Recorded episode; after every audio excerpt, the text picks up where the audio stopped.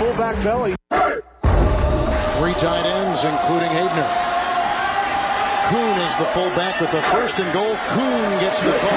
Pile driving his way in for the touchdown. What a great second effort. Y'all don't really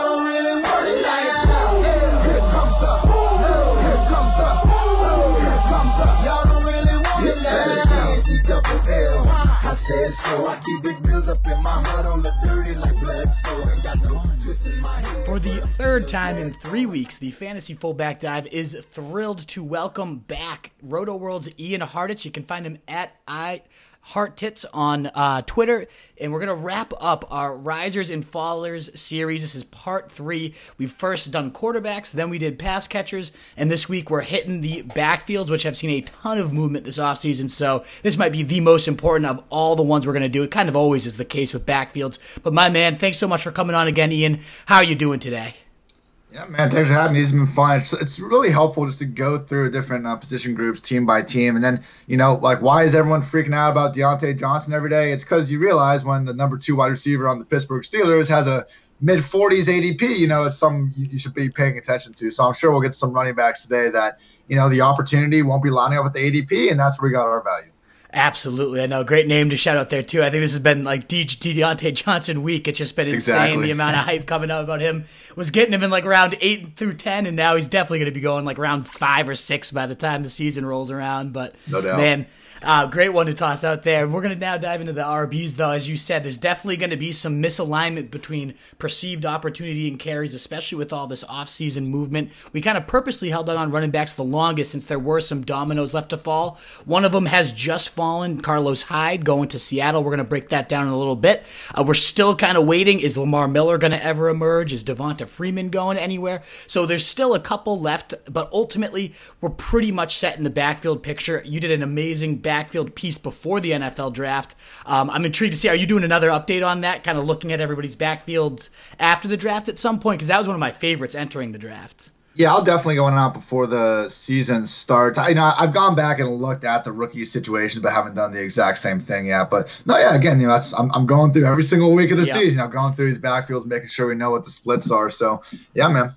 Absolutely. Um, and so, just before we dive in, you know, in my opinion, the ways running backs, in really any position, rises or falls is gaining volume. Of course, the king at running back more so even than pass catchers, but also you can, you know, and that could happen whether you're removing competition, uh, you're avoiding something being added when everybody expected it to be, or maybe you did have competition added and that's why you're a faller. Uh, you could also, you know, the surrounding talent upgrades could be the offensive line, which is huge for running backs. And a lot of people also overlook when you get that field stretcher onto the field and it just opens up the underneath for the routes, for the, the boxes to be less stacked. Never mind just more TD opportunities. So there's all these different ways uh, the running back position can be impacted. So with all that said, and all these different factors in mind, who do you consider, Ian, the biggest riser, uh, as we did with quarterbacks and pass catchers, of all running backs this offseason? Who do you think gained the most value? Gotta be Miles Sanders. Uh, Yeah. Every nice thing he just said, that's true. Just all applies positively to Miles Sanders. I mean, he had a great year last year as it was. Couldn't beat out Jordan Howard for the first half of the year, which is a little bit concerning. But hey, Jordan was playing well, and by the end of the year, it was clear Miles was the better back there. But you know, just one of the interesting things, you know, I I lo- always love you know the Duke Johnsons, the Tony Pollards, these quote unquote scat backs that you actually give them the ball to run and they, they can do it. And I don't want Miles Sanders to get typecast in that in that role because this dude is a legit three down stud. Mm-hmm. Yeah, he can go catch the ball downfield. I mean, he had I think the most yards per target as a rookie, other than Alvin Kamara over the last like 20 years. So we know he can do that. You pull up the dude's pass blocking highlights, and he is a savage, like legit Yeah. taking dudes out. Then you can go to sharp football stats where they have yards per carry over every single you know area on the line. And the dude's most efficient going behind center and going behind the guard. So true three down back. It's nice that you know Hyde went to Seattle and Freeman's not there yet, and you know we're hearing shady rumors that hasn't happened yet. Yep. Even if those happen, it's clear the Eagles. You know, there's been enough smoke. I think there's fire there. They, they want to add someone else there. That's okay because he's still going to be the lead 50% plus back in a very good offense that, like you said, upgraded the field stretchers. You know, O lines more than fine as usual. I think Wentz could have an MVP candidate season. it's all looking up for Sanders. It's not going to be that 80% plus role? Probably not, because we know Pederson's committees. But with that said, I mean, he's usually doing that with your Corey Clements and Wendell Smallwoods of the world. Right. Sanders does own Pederson's top three single game snap rates. So the ceiling is three down, every down stub, which we know he can be. the worst case, they sign Freeman or someone, it's still looking pretty good for Miles Sanders. Absolutely. I love everything you hi- highlighted there, too, especially towards the end. The three highest snap counts ever under Doug Pederson, over 80% in four of his six weeks to close out when Jordan Howard wasn't there from weeks 11 to 16, averaging 19.8 touches per game in those games, which seems unfathomable for a Pederson back. But as you said, it could be one of those correlation traps. He hasn't had a guy like Miles Sanders who is that genuine three down threat. And in that span when he was getting that work, the running back three in points per game. Uh, so, I mean, just a monster once he gets the work. And right now it's looking like everything is projected for him to get it all. As you said, too, if they sign somebody, yeah, it hurts a little bit, but I still see him being that beast. Maybe that round two running back like Dalvin Cook last year that everyone's taking top six, seven next year. He totally could be that profile, fully aboard that train and uh, he's my highest riser too. I totally agree with that call. After him, I mean, it, it, from maybe just a sheer like just was unfathomable to draft in my opinion coming into this year to now being a potential three down guy. That's David Johnson going from a backup in Arizona to now maybe that role where he's just an every down force. I mean, he fizzled out so hard last year. He's on many do not draft lists. Uh, personally, for me, I had him like four leagues, so it's going to be tough for me to get swayed on him. But do you have a case for David Johnson? Are you going back in in 2020? It's volume. It's also the reality that look, we've all seen. I think it was the Buccaneers run where it looked like he had a piano on his back and he just could not get to the outside. I've seen the run too, but yeah. you know, I just before we got on the show, I saw Graham Barfield just tweet this like weeks one through six before he got hurt, especially as a receiver, David Johnson was great. Only McCaffrey, Dalvin Cook, Ekeler, and Nick Chubb have more points per reception overall than David Johnson. He got hurt, back injury. You know, yeah, back injuries are going to hurt a running back's ability to pick up yards. That makes sense. Before that, he looked awesome. They were using him in the slot, out wide. All that receiving goodness we've seen over the years was there. And like, yeah, he wasn't an incredible rusher, but at the same time, there were plays of him running away from, you know, Bobby Wagner making athletic moves. The piano back guy was not the whole case in the yeah. season. And he's now pretty much, I know they got, you know, Cooks and Cobb too, but more or less got traded for uh, DeAndre Hopkins. So I think Duke Johnson is better than David Johnson. I'm willing to die on that you know, take. But Duke didn't just get traded for one of the organization's best wide receivers ever, other than only Andre Johnson. So Bill O'Brien has given Lamar Miller, Carlos Hyde, even Alfred Blue like a pace of 250 or more touches. With health, David Johnson is going to be getting that. I mean, yeah, the volume's certainly going to be there. You just cited that, uh, especially the, the carry facet. The one thing I'm concerned about, and even last year, I thought it would finally trend, and it wasn't a correlation trap. I didn't want to fall into because he has Duke Johnson, one of the best pass catching backs.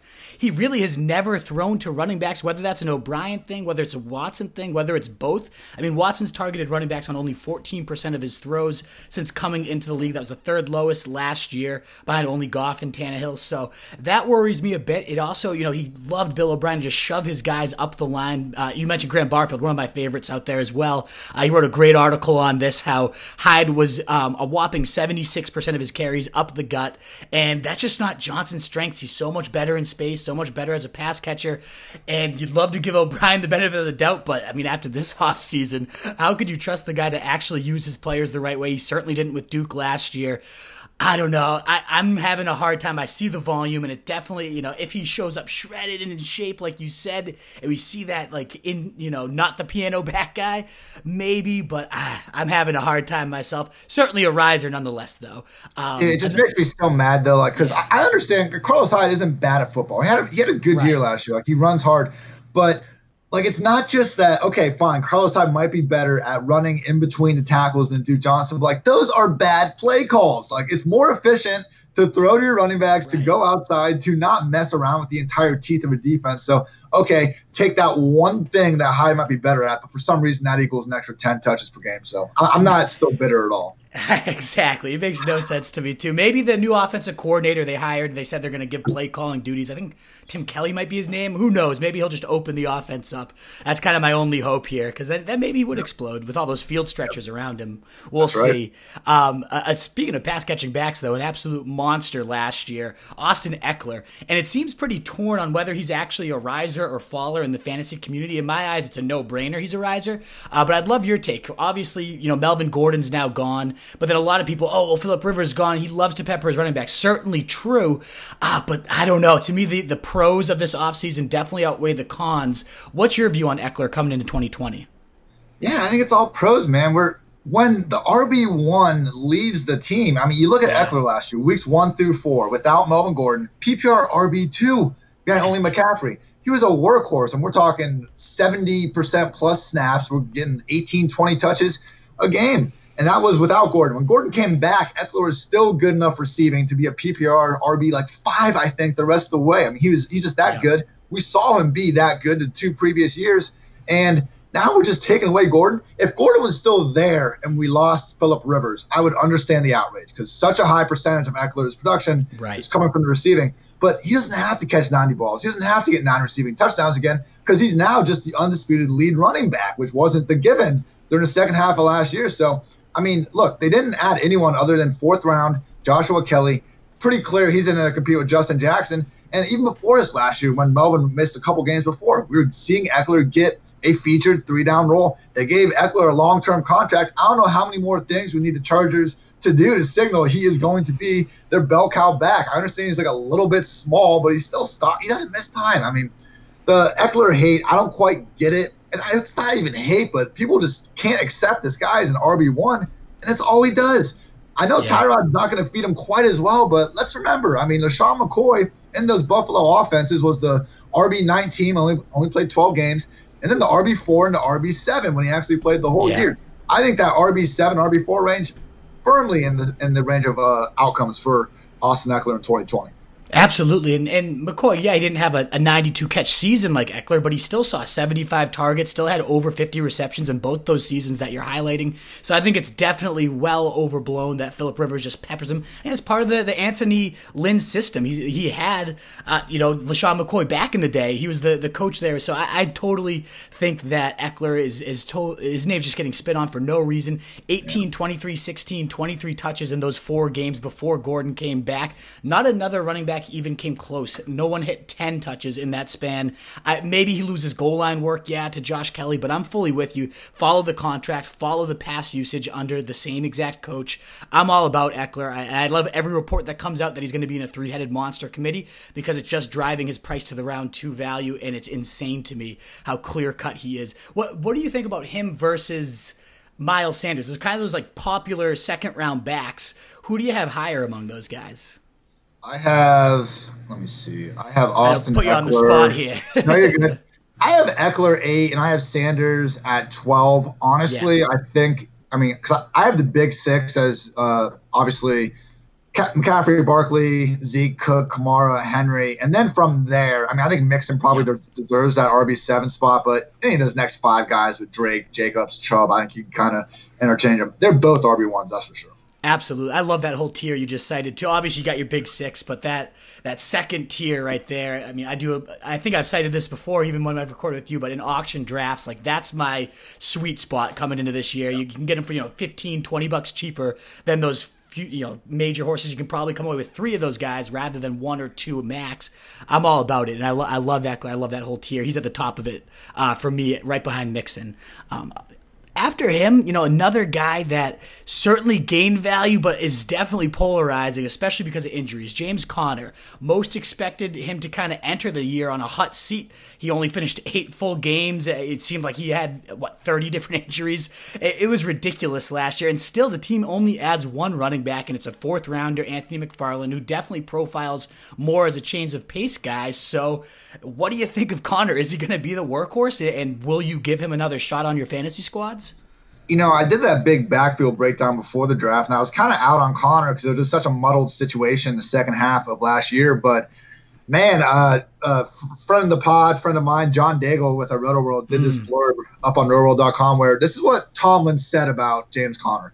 I'm a featured runner type of guy. My mentality, um, no question, today's game, a featured runner needs to be supplemented and supplemented by guys who are capable of doing similar things in case he misses time. Usually, when it's going well, it's because you have a lead dog out there, and that guy is a featured runner. James is a featured guy and proven runner, one healthy. We're excited about getting him back to healthy and displaying that in 2020. Sounds to me like James Conner is getting the featured role. And from 2014 to 2018, no matter who it was, Le'Veon, Conner, DeAngelo Williams, even when Stevan Ridley went out there for a couple games, Yeah. they're getting 17 plus touches. I think Conner's getting every chance to do that again. You know, if the guy gets hurt again, that sucks. But again, we've talked about this on like the wide receiver pod. If the only thing you can say about a guy that's bad is, well, he might get injured, be really sure that you, you want to die in that hill. Especially too when that's baked into the price. I mean, fourth, fifth Exactly. round price tag. It's like okay, yeah, it's a risk. He, he could miss some times, but that could probably be your third running back right there. Your your flex for a guy that last year averaged seventeen point four games points per game in the full games he played. Yeah, I know it was only eight. That's the running back nine, and that was with friggin' garbage at quarterback, like everything going wrong around him. It was just a season ago. This guy was literally the MVP of fantasy on more championship rosters than anybody else. That role is still there. And speaking of that bell cow role, I kind of used RotoViz, one of my favorite sites, to kind of break down, you know, how many opportunities they generate and how you know sexy this actually is, and if it's true. Twenty four point six five opportunities per game, attempts and targets uh, in terms of opportunities for the lead running back one in since 2014. That, as you mentioned, was DeAngelo Williams, was Le'Veon Bell, was James Conner. So I mean, only one of those guys is a true cut. Like, oh my God, elite talent here. None have finished worse than 21.9 opportunities, 18.5 points per game, or the running back six in fantasy. They average a 2.57 finish as a running back in fantasy. So top three, oh, above top three average. And again, that's like DeAngelo Williams putting up 16 touchdowns and 1,800 total yards at, at age like 32. So I mean, it is a featured back system, and James Conner is that guy this year. So I mean, at fourth and fifth round price, I hate the injuries too. But yeah, I'm with you. Like that, if that's the worst thing you got, then then you got to roll with it. We highlighted Chris Carson too at the top of the show, uh, and the fact that Carlos Hyde was added. Obviously, unfortunate. You, you want the guy to be just the clear cut bell cow. How worried are you though? How dramatically does this change your outlook for Carson in 2020? I feel like the Hyde signing was more for Rashaad Penny, who had the hmm. late season torn ACL. Sounds like uh, I, I saw an update on it. it. It wasn't amazing. He might be on schedule with the recovery, but he's certainly not ahead of schedule from what it sounded like. And the DeeJay Dallas thing, I mean, look, I've, I've looked at some stuff on the guy and it seems like he's a good enough scat back. But anytime there's a non top three round running back drafted, we just really got to kind of check expectations. I mean, there's only been uh, five, I believe, running backs drafted outside of the top three rounds. I've gone on to be even an RB two as a rookie. So maybe DeeJay can go steal some targets and complicate things a little bit. But I have a hard time seeing DeeJay getting that future role chance. I think Hyde's there for a backup. It's all lending back for Chris Carson being the feature guy again. It's just so risky because I mean, okay, every single running back in the league has injury risk that we should worry about. Carson's fumble risk is unlike anyone else's because Right. we've already seen him fail to do this, get benched multiple times for it. I think it's pretty clear the Seahawks are not happy about it. I mean, it's just uh, I don't hate Carson. The upside's there, but you know, against a lot of these guys, against the James Conners, against the David Johnsons of the world, I'd almost rather have them, man. It, totally fair. The the one thing I do love about Carson is i the fumbles are you know devastating. He had those couple games last year where it, it ruined him, but ultimately he saw 16 or more touches in 93% of the games, 18 or more in 86% of the games, and he was a running back one or two 86% of the time. I mean that's like the clearest cut volume equals fantasy production that you can see. Is he a great special talent? Not really. I mean he's a bruiser that, that gets what's blocked and breaks some tackles. I like the guy a lot to watch him play, but ultimately, if he's going to still be in that 16 to 18 weekly touch range, I don't see any reason why he won't again be one of those. 86% of the time, a running back one or two was among the most consistent fantasy products. Even if his ceiling isn't going to win you too many weeks, uh, the guy just churns and churns and churns. I love him as like a running back two, Or now, as you said, a a flex. If he's going in that Conner, that type of range, just your steady flex right there could be an intriguing value. Uh, we'll just see how involved Hyde is. But rumor has it he's hurt too, right? So I mean who, who knows what his surgery, uh, shoulder surgery he just had. Uh, another guy right in that range too. This is kind of one of the most interesting tiers of running backs that we're, we're kind of unraveling, unpacking here. You have the Carsons, the James Conners in that fifth round. We also have Raheem Mostert, who's kind of in the opposite trend, where he's been trending upward, upward, upward since everything's happened, and still no one seems to recognize it. You know, Matt Breida is gone now. Trent Williams is in at left tackle, just an absolute mauler who's going to fit this blocking scheme perfectly. He's still going at the end of round five, sometimes even round six in early drafts. Raheem Mostert. So clearly, people aren't sold. Do you like him? What are your thoughts on Raheem Mostert for next year? I think people like him, but the trap we're kind of falling into is like when we have teammates and one of them is a much better value, like Tevin Coleman is here. Yeah. For looking at a probable two back backfield touches. You know, I mean, when Tevin Coleman just balls out in the divisional round and has like eight touches the rest of the way. And Mostert balls out in the NFC Championship and then can barely even get the full time job in the Super Bowl. So Shanahan, we know he can do hot hand, but we also have seen him with Alfred Morris and guys over the years. The guy's not afraid of committing to a single back. We just haven't seen him do it in recent history with San Fran. And losing Breida, it does seem like we're looking at a more condensed backfield. I'm worried about the Jeff Wilson resigning because we've mm. seen him slide. And also the Jerick McKinnon murmurs are getting up there. Yep you know, Deebo, Aiyuk, apparently, Jalen Hurd, all these guys can maybe get some rush attempts too. It's an offense with a whole lot of weapons everywhere. I don't mind uh, being, you know, having exposure to anyone in there. It's a risky pick. Again, I think I take my James Conners. Like I probably even take David Montgomery over Raheem Mostert. I think, but wow, yeah, I, I, you want to come away with these backs though, because again, in this range, in this tier, like after it, it gets rough. So you know, even if you can poke some holes in the Raheem Mosterts of the world, I mean, I think take him rather than some of these wide receivers going in the same range just for positional uh, scarcity. Absolutely, yeah. It's kind of like that tier we're, we're discussing. After that tier, I mean, maybe ended ends with that David Montgomery like workhorse role.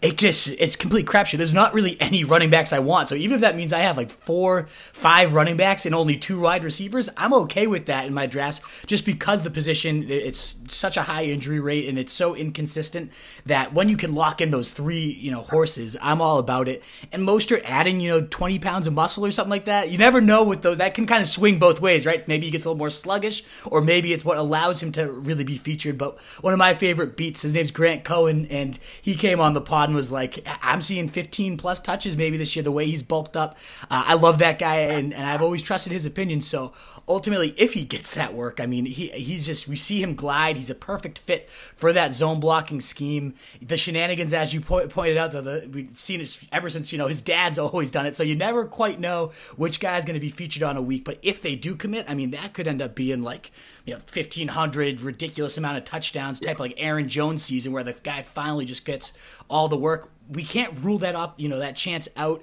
So the ceiling is extremely high. I don't think the floor is all that low either. I- am a big Mostert fan at his current price and that tier in general. Uh, uh, you know, after him, you know, Breida we just talked about, he goes to Miami, uh, and it's kind of looking like a you know thunder and lightning type of backfield here. Uh, I'd say both are pretty big risers, just in the fact that nobody was really considering besides bench fodder, and now you could potentially slide them into your flex, maybe. I, I don't know though. It's the Dolphins. It was so gross last year. Do you have any interest in either of these guys? How do you see it playing out? It's just yeah, like I said, it's gross, man. I mean, I, I Breida is really talented. I, I love his athletic profile, like every other fantasy analyst. You know, he's had some really fun runs. That one he had against Cincy, who's just juking all over the place, is wild. You know, he's shown some ability as a receiver, but it's kind of concerning to me all the nice things we always say about Kyle Shanahan, how much of a genius he is, and he was very willing to just let Breida, you know, go to Miami. It's not like they were paying him much money to keep him there anyway. And you know, fumbles last year, they haven't been throughout his career, but at least last year they landed him on the bench for a bit, and now he's going to he's not going to see more touches, I think, than we probably would have expected in San Fran in Miami because Jordan Howard is somehow only 25. I swear he's like 30, but this dude is just made to keep you know receiving running backs from getting a three down roll because Jordan Howard's fine. He's very solid, but he's not going to catch the ball. He is going to soak up 200 plus carries. He was on his way to doing that in Philly last year uh, before getting hurt. So healthier Howard. I mean, the offensive line was probably the worst in the league last year. I know they devoted some high draft picks to it, as they should, but even with a big leap forward, we're talking about a below average offensive line yeah. and a committee and an offense whose 38 year old quarterback led the team in rushing last year. So, nah, man. You know, again, they're cheap. So I don't mind taking shots on them in like the RB, late RB 30, 40 range, kind of like where they're going. So it's, it's, you know, you're not drafting Matt Breida and then cursing him for like losing you your fantasy season right. or anything like that with where he's going. But no, it's kind of because of, he's being drafted there for a reason. It's hard to be too positive about this situation.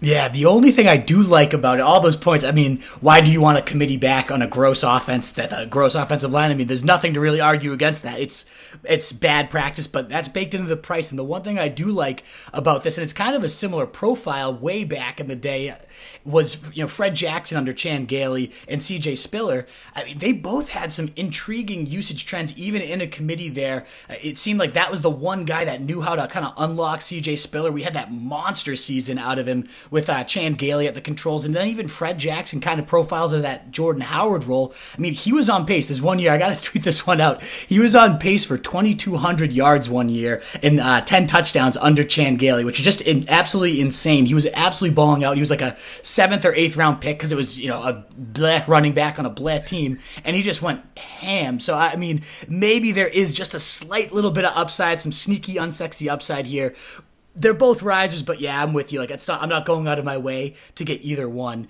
Another one that kind of fits that blah profile, but like maybe there's upside here. That's Ronald Jones. We all kind of expected the Bucs to go running back heavy. We all kind of dreamed over Jonathan Taylor being a three down horse there. And then they go and select, you know, Ke'Shawn Vaughn. Okay, you know, is he going to take the role or not? Intriguing backfield though, right? Because this offense is going to probably be top five in the league. They already just were, and now you get Tom Brady in there. It's at least going to lessen the turnovers and probably increase your scoring chances. The line gets beefed up with a first line, uh, first round tackle there, and, and we know Brady loves peppering his running backs. So this backfield definitely comes with upside. Do you think Ronald Jones can and should be the guy? Do you think it's going to be Ke'Shawn Vaughn? Uh, what do you see from this backfield?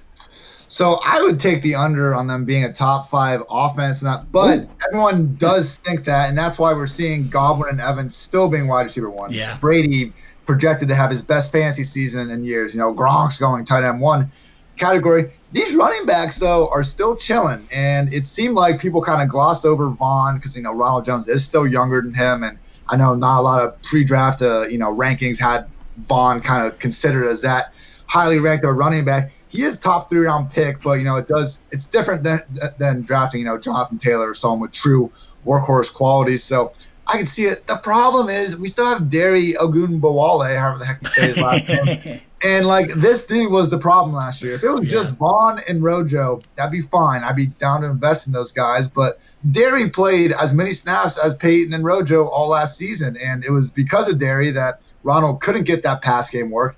Vaughn is seemingly kind of coming for that. That's that's one of his uh, you know bigger strengths coming out of Vandy. But excuse me, the problem with I mean it's just again it's a three back committee probably, and I have no reason to believe it's going to evolve. If Ron couldn't beat out Peyton Barber and Dare last right. year, like I don't know that this is like an easier situation for him to do it. He's he's still young, so maybe he's just going to take a you know leap forward as he goes. But it's just a lot of projection. But again, of all the guys in the Buccaneers offense, these running backs surprisingly are the cheapest, and it might be the least crowded kind of spot.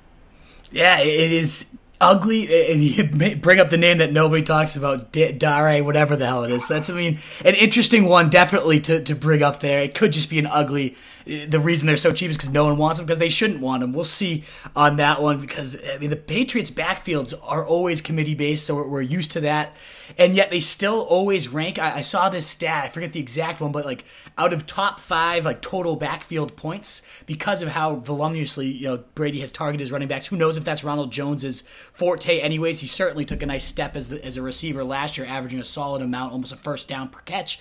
But uh, yeah, I'm with you. Like I'm, I'm not going out of my way for any of these Bucs guys, despite the, the upside that is attached to that offense. Other than that, I mean, those are guys that definitely their volume is looking better than many probably expected in the offseason. The other way, as I mentioned, people could get big upgrades is surrounding talent, and especially at the offensive line. A guy I see that with one of the best off, from one of the worst offensive lines to potentially one of the top ones in the league, just in one fell swoop, would be Nick Chubb with the Browns. They were horrendous last year, and then they just really secure. They were okay on the interior line, but their tackle play was just some of the worst I've ever seen. And then they go and get Jack Conklin. They draft Jedrick Wills as their first round pick. Uh, get Kevin Stefanski, a, a run heavy guy, in there. I, I get Kareem Hunt, a full season of him, and there's some splits. I don't know if you'll have discuss some of those certainly is worrisome, but yet those upgrades on the line, like I feel like Chubb could lead the league in rushing.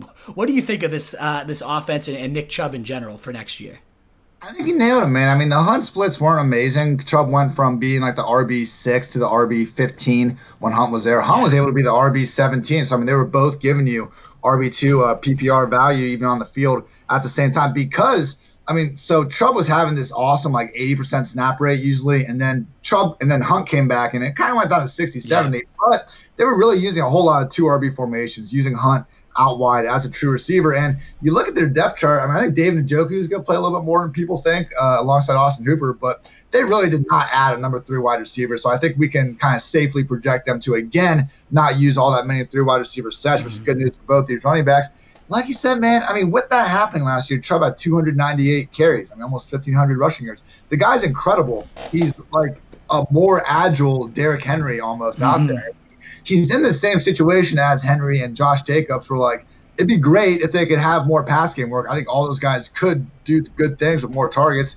And, you know, maybe if there's a couple injuries, if Kareem Hunt gets hurt, I mean, Chubb's going to ball out. If Chubb gets hurt, Hunt's going to ball out. So like, they have that RB1 overall ability if uh, right. the targets. But if not, we're still looking at over 300 touches just from the rushing workload. So, I mean, it's, you know, we talk about you want the pass game floor. 300 touches, 300 rush attempts isn't a bad floor as well. No, especially because of I keep bringing up zone blocking schemes. We, we talked about with Raheem Mostert.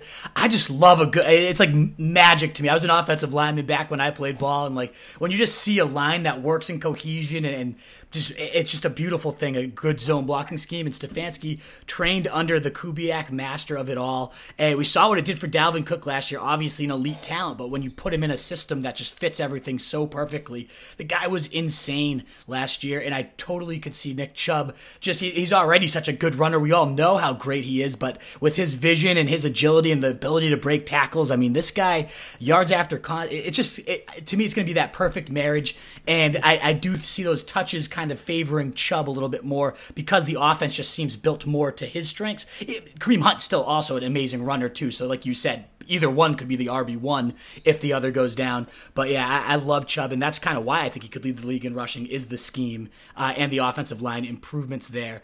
Another guy who did gain some offensive line support, I still don't know if I'm going to go back to this guy, but that's Le'Veon Bell. The Jets do make it a clear focus that, you know, Joe Douglas of the Eagles, his whole philosophy is building the line first. They select that mauling uh, Mekhi Becton from Louisville in round one, and then they add some other beef, George Fant, a, a new center.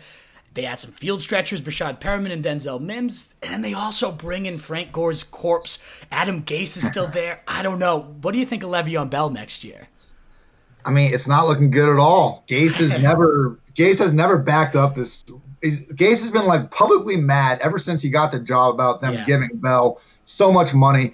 I mean, Le'Veon, to his credit, he's saying good things for the most part. Like, yeah, when they just let Robbie walk and things, you know, maybe he's not the most happy guy, but I don't know, Jamal Adams and Le'Veon, like it's almost like Gase wants to make these guys out to be problems. They just go out there and play really hard. I mean, I know last year sucked for Le'Veon, but you know, as you said, he was playing behind one of the worst offensive lines in the league by far. Still did good things when he was asked to kind of split out in the slot and go play outside, which I always thought was what separated him yeah. from other running backs in his time in Pittsburgh. I mean, truly just an amazing receiver. And the problem is, man, it might be Frank Gore's corpse, but clearly they wouldn't have signed him if they didn't have the intention of giving Gore 100 plus touches. Even this rookie running back they drafted, he's kind of more of a scat back, so that could take away from Bell's targets man, it's like even just one interview of Adam Gase saying, you know what, we really think Le'Veon's a great talent. You know, we're excited to have him as our starting running right. back. Maybe then I could change my mind, but as this is, looks like a committee mess. I can, I mean, Bell's in a situation where you know, with we've seen Adam Gase just trade away Jay Ajayi, you know, six games in the year.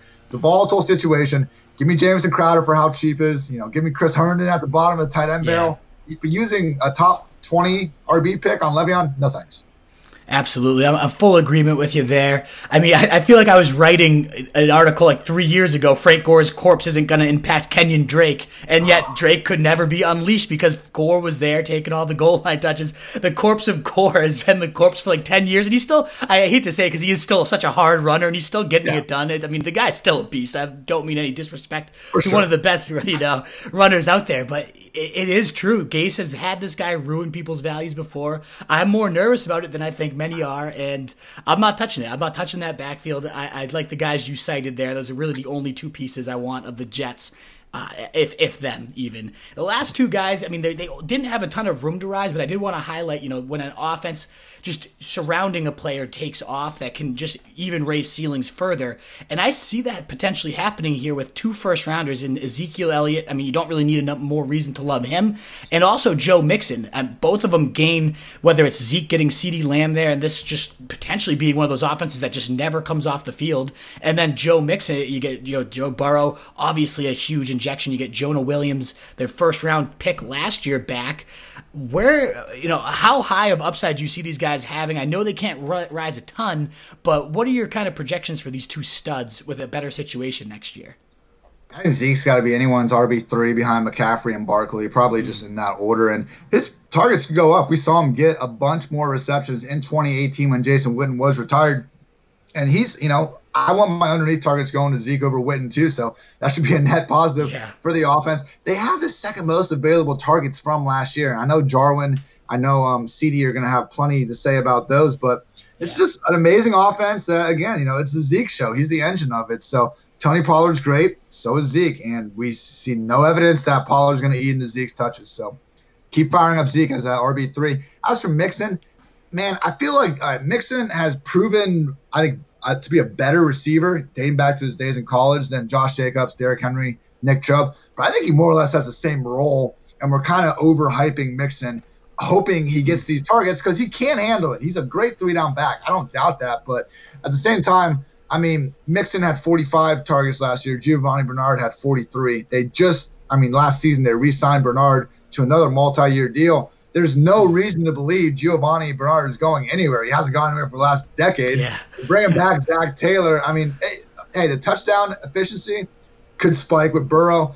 Mixon had 278 carries last year. Like I'm saying, it'd be great if he had this target for. Even though he doesn't, there's plenty of upside there, especially if the touchdowns come. Same thing for Chubb, but he doesn't. So again, I think after the top five, I'd even put top six with Henry. There's just a big gap. Yeah, I totally see that gap with you too. I do think the touchdowns that you cited there, that that's what I do see happening for Mixon at, at, a nice higher level. I mean, imagine you put the total yardage the volume that he was getting and you add instead of, you know, seven or eight, whatever he finished with touchdowns, you get 12 to 15 because Joe Burrow ends up being that good. I know we talked about him on our quarterback show. If you guys haven't listened to that, make sure you go back. Fantastic one. Uh, but Ian's definitely high on Joe Burrow. And I am too. I mean, the guy has some serious upside. And if this offense just sparks, I mean, there could be a, a legit doubling of touchdowns, and that's a, a shitload of points. So, I mean, I, I, also love the fact the one stat I also saw was the Bengals red zone running back touches. Mixon had 69% for weeks one through eight before the bye, and then after the bye, he had 83% of the red zone touches. I don't know why he wasn't getting them all. I don't know what changed that philosophy, but we all saw him become, you know, like the RB awful bust of the year type of guy early on to a guy that was starting to carry people towards the end of the season if you somehow were able to survive those first few weeks going from 15 touches per game to 24.1 the third most in the league over that span so I, I hope that just type of workload continues and the offense just takes that next step forward it could be just a, a, beautiful marriage of everything. Now, I, I, don't mean to put you on the spot here because there's one running back I'm realizing I didn't put either as a faller or a riser, and that's because I didn't know necessarily what to label him as. But I feel like for a show dedicated to the offseason whose values are changing, we got to kind of talk about Melvin Gordon. And I know, you know, again, I don't have this on the agenda, so if you are, you know, if you if you don't have anything on Gordon or you don't have anything off the cuff, I totally understand. But I just realized I completely overlooked him as somebody that that changed a, a teams this offseason. So we should break that down. Do you consider him a, a riser? A lot of people think he falls because Denver's offense just wasn't that great last year. Now he leaves the the Chargers where he's been so successful. I see some upside here too, though. What what are your thoughts on Melvin Gordon in Denver? No, I think he's a riser. I mean, he had the awful after he got back from the holdout. I mean, he like just didn't have a run over like seven yards for like three weeks. it was it was really bad. But I mean, I remember like the Packers game. A couple games later in the year, he was back to being that kind of stud with the ball in his hands. This guy led all running backs in broken tackles from 2016 to 2018. I mean, he's legit. I know. uh you know, that kind of injury concerns float around with him a little bit earlier in his career, but he more or less powered through those. I think it's great because the one thing he does a lot better than Lindsay is receiving. So even yeah. though it is probably going to be a two back committee, I think uh, we're going to see Gordon kind of have that you know, same thing with Miles Sanders. Like, no, I don't think he's going to be the workhorse necessarily, but we know he can be, and he's probably going to be the lead back with the receiving role anyway. So, you know, I, I found myself higher on Melvin Gordon the most. And going to Denver, I mean, we might have a better offensive line, and he should get more receiving work than you would have, uh, you know, having to split it with Austin Ekeler. So, no, yeah, I, I think the arrow's pointing up with Melvin. Absolutely, and the the workload too under Pat Shurmur, their new offensive coordinator. There's tons of stats about how this guy is just a bell cow breeder. I mean, we all saw Saquon Barkley, so that's kind of seared into our mind. But we've seen Steven Jackson do it before. LeSean McCoy had huge seasons. Uh, I mean, he definitely. Uh, there's a stat uh, looking right here: 300 point, 308.7 carries per season, 83.9 percent of the team's share, and 61.3 targets per season for his running back ones. And he he first came out and said, I need my running back to be able to do it all, to be able to catch. There's three elements to it, and that's one of the most important. So, as you said, that's the huge edge that he has to stay on the field. Mike Klis, their, their beat writer that everyone says is like tied to John Elway, says Gordon's going to be the bell cow. I'm told it's only a two year deal, so they're going to kind of ride him out. I, I totally see the volume. I, a better offensive line. They were number 12 in Pro Football Focuses as compared to 29th for the Chargers. So I think there's a ton of upside here just because it's a, an uglier offense on, on first glance. I mean, what if Drew Lock also takes a step too and this offense becomes that much better? They're going to certainly be in you know shootouts and track meets. I love it too. I, am with you. I consider him a riser. I've seen a ton of articles about him going down, and I just don't get it. Uh, but now we are going to get to the fallers. Unless I, I, don't think there's anybody I missed, but by all means, let me know if I did. Uh, but what about fallers? Is there anybody you consider like the single biggest clear cut faller of this offseason? I think it's got to be Damien Williams just because yeah. you had a guy who was last year. I mean, he, he was hurt like all season, so it's kind of weird if you just go game by game. But like when he was healthy at the beginning and then at the end and through the playoffs, he was playing a legit three down role in you know the league's most explosive offense. I think we'd all agree. I know the Ravens had that crown last year, but yeah. anytime you can line up next to Patrick Mahomes for 80% right. snaps in the game, you gotta love that. And uh, the dude was just racking up multi-touchdown games in the playoffs. Damien Williams is a legit three-down back, and he's proven that. But now, like you know, you don't draft Clyde Edwards-Helaire in the first round to do anything but give him the ball. I think Dame is good enough, and he's done enough things for his organization, especially in the playoffs, to not just hit the bench. But that's a possibility. I mean, wouldn't it be shocking if Clyde gets that first snap of the season? So that's now on the table. Again, I, I think the most likely scenario is at least a two back committee of sorts. And if it's just Dame and Clyde 50 50 and they're both kind of, you know, working in that Mark Ingram, Kamara, where like both guys are more or less trusted right. to be a three down back when they're on the field, it can definitely work. But there's just so much more uncertainty now for Dame than you know before. We were looking at him going, okay, all they added was uh, you know DeAndre Washington or whatever. Should be the Dame show again. So yeah. to, to, me, Damien Williams' biggest faller. Absolutely, and I, I totally see that one. And you said maybe it is a two back system, but that just isn't how Andy Reid's ever operated. I think there is that the very real concern that rookies are going to come along slower because of all this COVID nineteen, and you, can't have the time with the team. So there, that's a very real and legitimate argument. Uh, but I do think there it's only a matter of time before it is the Clyde Edward uh, Helaire show there, and that's why I have him in my round two. You know, about twenty spots higher than the ECR maybe I'm undervaluing Williams because I'm with you. He's a he's a great player. I remember you called even on the Super Bowl, right? Then you tweet out like 100 yards and two TDs, and sure yeah. enough, he gets robbed of his MVP uh, in that one. That they won me some DraftKings money that day. I, I certainly will thank you for that one.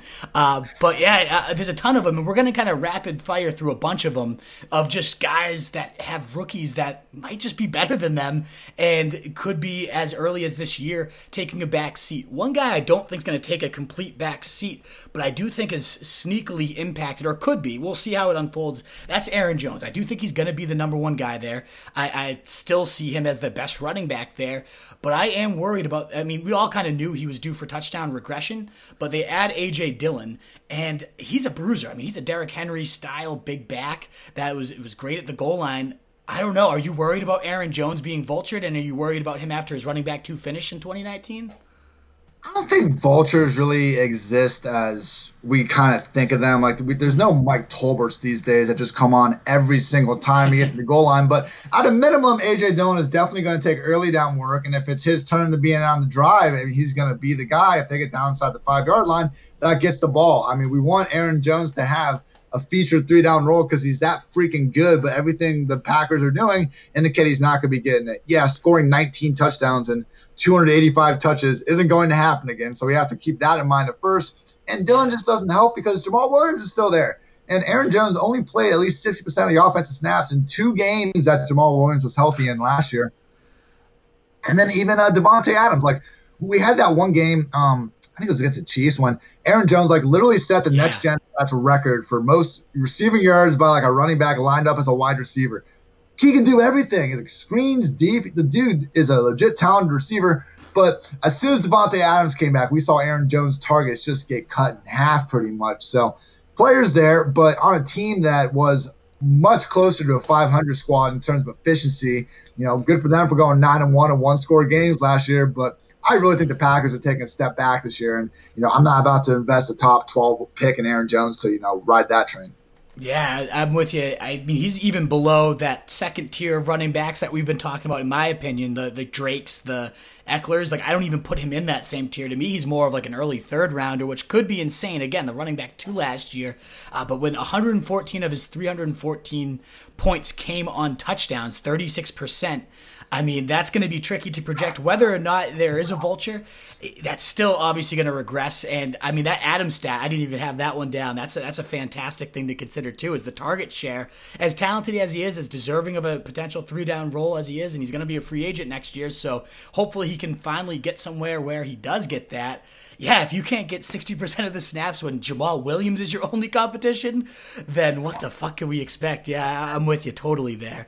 Uh, the next guy, so as you said, Damien Williams kind of is lumped into a big group. So I mean, rather than just kind of repeating, yep, he's a, a threat to his volume, we, we, get that kind of narrative, but you can just kind of tell me how hard do you think some of these veterans are hit? I'll just kind of quickly fire them and you tell me what you think of this backfield. Because, I mean, there's Marlon Mack and Jonathan Taylor with the Colts. What do you think is going to happen there?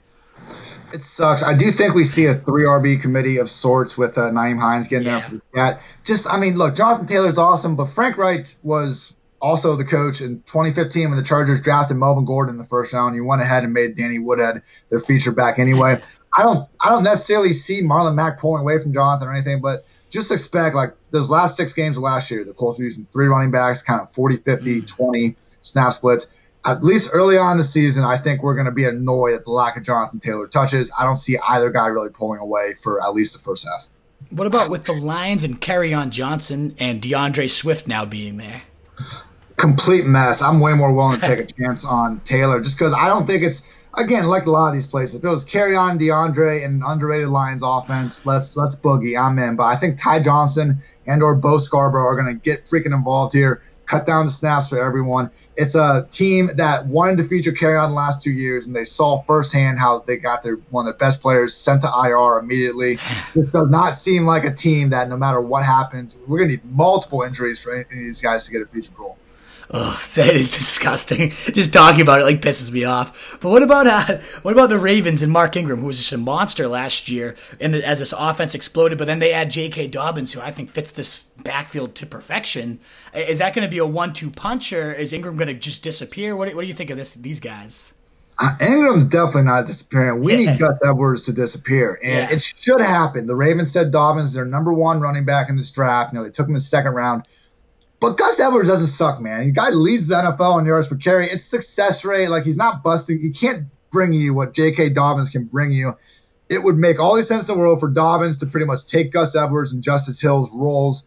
It just is Gus going to be bad enough for that to happen? So again, I hope we see Ingram, Dobbins 50-50, Ingram, Kamara 2.0 all over again. Let's both go be RB2s or something. But a little worried about the Gus thing. But I, I'm still more in on Dobbins, I think, overall. I, I love Dobbins. I, I mean, and Ingram is going to be, I think, 31. Enter, he's 30 already. He's going to turn 31 during the season. I, I get his treads a little lighter than most running backs at that age. But yeah, I mean, if this became the Dobbins show, cause Ingram goes down, I guess just my gut feeling. I think Ingram's going to have a bad injury. There's obviously no way to project or prove that. and just in my gut, I'm like, J.K. Dobbins is going to win leagues this year. I feel like I feel like Ingram's going to go down, and Dobbins the second half of the year is just going to be he's too perfect of a fit. They, they, they couldn't pass him up. I trust the Ravens scouting so much. I couldn't believe he fell as far as he did. I was hoping he'd go to Pittsburgh, uh, but yeah, I, am with you. I, I think you know it could be a great one-two punch. Uh, and maybe if one of them, if Dobbins could take over, holy hell. What about yeah. the Rams backfield? Like, I mean, Cam Akers, is he going to be the guy? Is it Darrell Henderson? Do you want either of them anyways? What do you think's going to happen there in St. Louis or Los Angeles?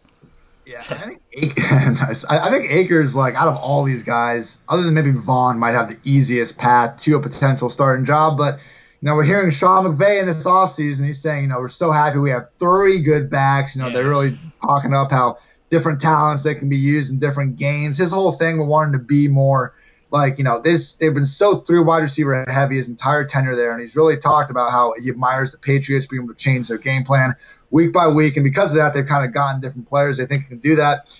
It's worrisome man. I mean if the season started tomorrow i think we would have to probably say malcolm brown is going to be the starter at least you know early on. And you know we assume you don't spend second and third round picks on akers and henderson to not play him but it's it's looking like a three RB committee, and the ceiling's so high. No one had more rushing touchdowns than Todd Gurley yeah. over the last two years, but seems like a committee, man. Like, yeah. like all these rookie backfields, it's just tough right now. And you know, in general, rookies, we're seeing them, they're overpriced because there's so much uncertainty there. And none of these guys, other than kind of Clyde Edwards Helaire, can we be truly certain are going to have, you know, a big role from week one fully agree with all that. And the, last backfield too, where a rookie's coming in and it could throw things off completely. That's the Bills with Zach Moss. Uh, kind of, you know, is he going to play that Frank Gore role and just be a bigger, better version of Frank Gore at this stage of their career? How's that impact Devin Singletary? I mean, me and you talked on the quarterback episode. Their, their goal line rushers, Josh Allen, anyways. So, I mean, what about this backfield? Are you targeting Singletary, Moss? You staying away? What do you think of this one?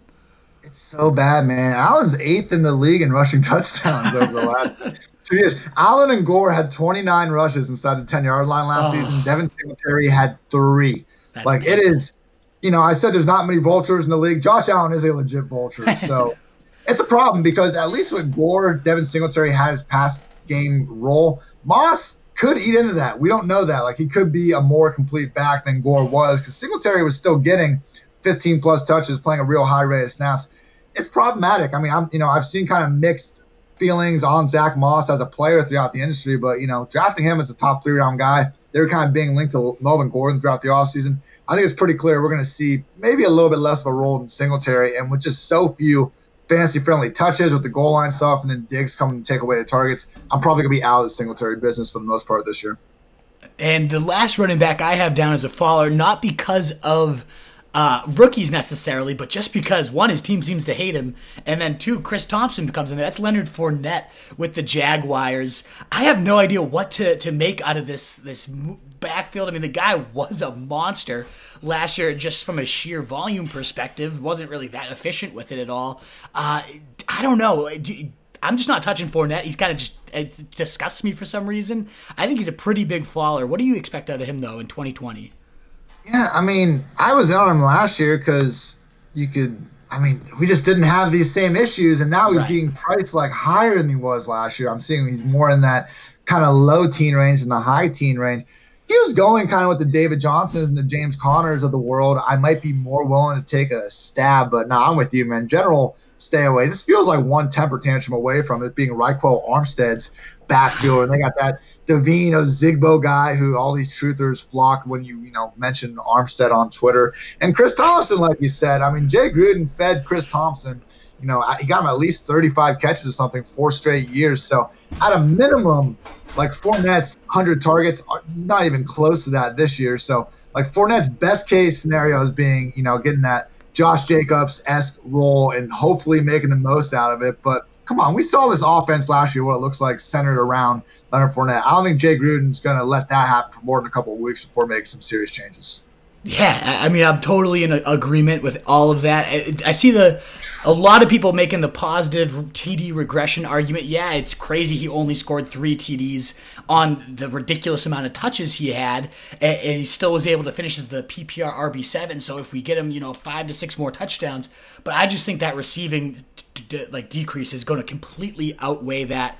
Uh, I mean, 76 receptions. He's not even going to come close to half of that, in my opinion. You mentioned Chris Thompson. I mean, this guy was the running back 11 in 2017 fantasy points per game. Chris Thompson under Jay Gruden, and then he began the next season with 25 back-to-back fantasy point performances. Uh, he was a top five running back. Then he gets hurt with a rib injury and kind of has been, you know, not hurt from since. But he's back with his guy And, and you mentioned Ryquell, the team seems to like. They they add the rookie Shenault, who's he was a goal line monster in college. I, I just it's just getting uglier and uglier. I don't really buy. Yeah, maybe he gets a few more touchdowns, but I think everywhere else he's going to be so negatively hit.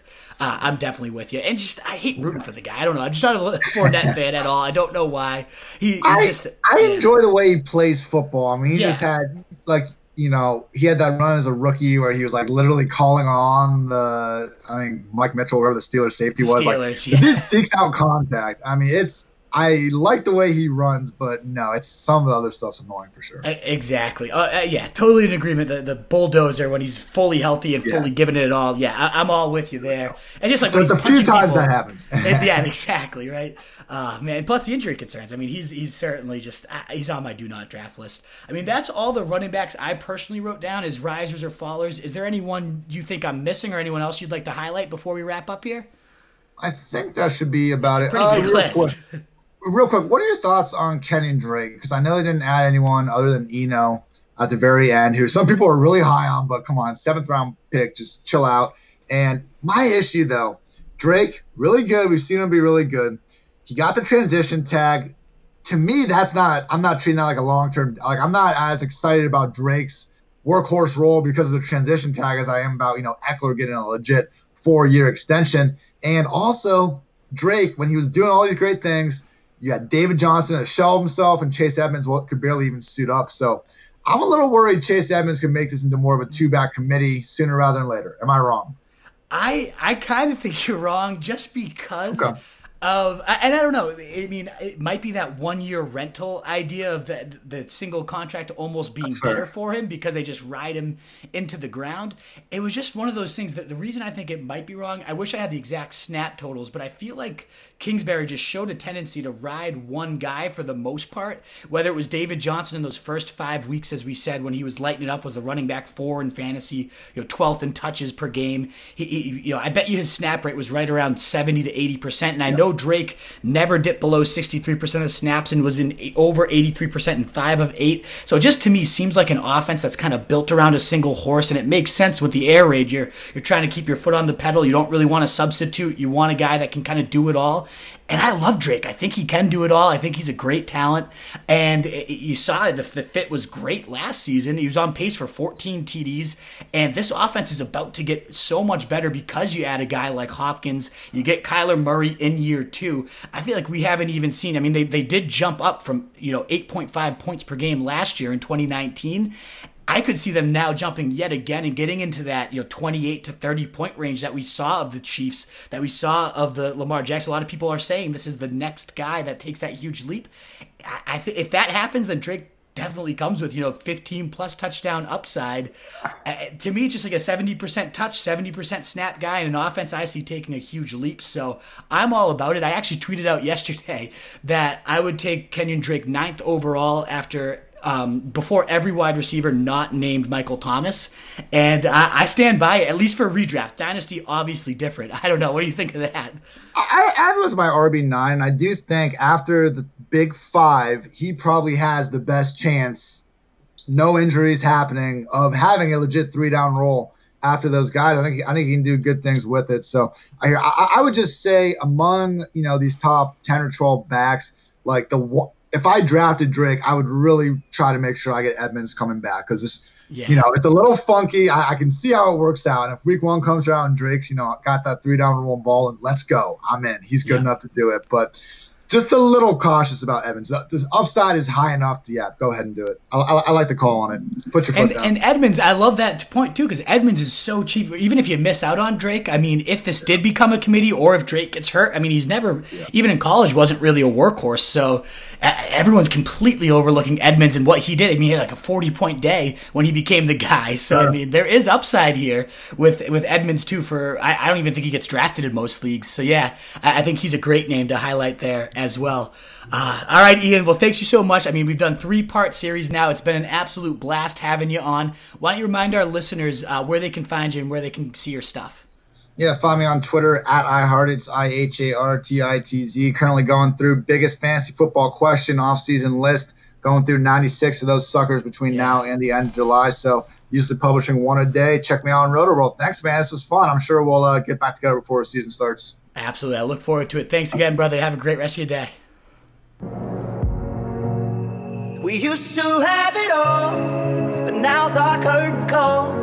So hold for the applause. Oh, oh, oh, oh. And wave out to the crowd and take our final bow. Oh, it's our time to go, but at least we stole the show. At least we stole the show. At least we stole the show. Least we stole the show. At least we stole the show. Straight ahead. Devlin, second effort, third effort, touchdown. Oh.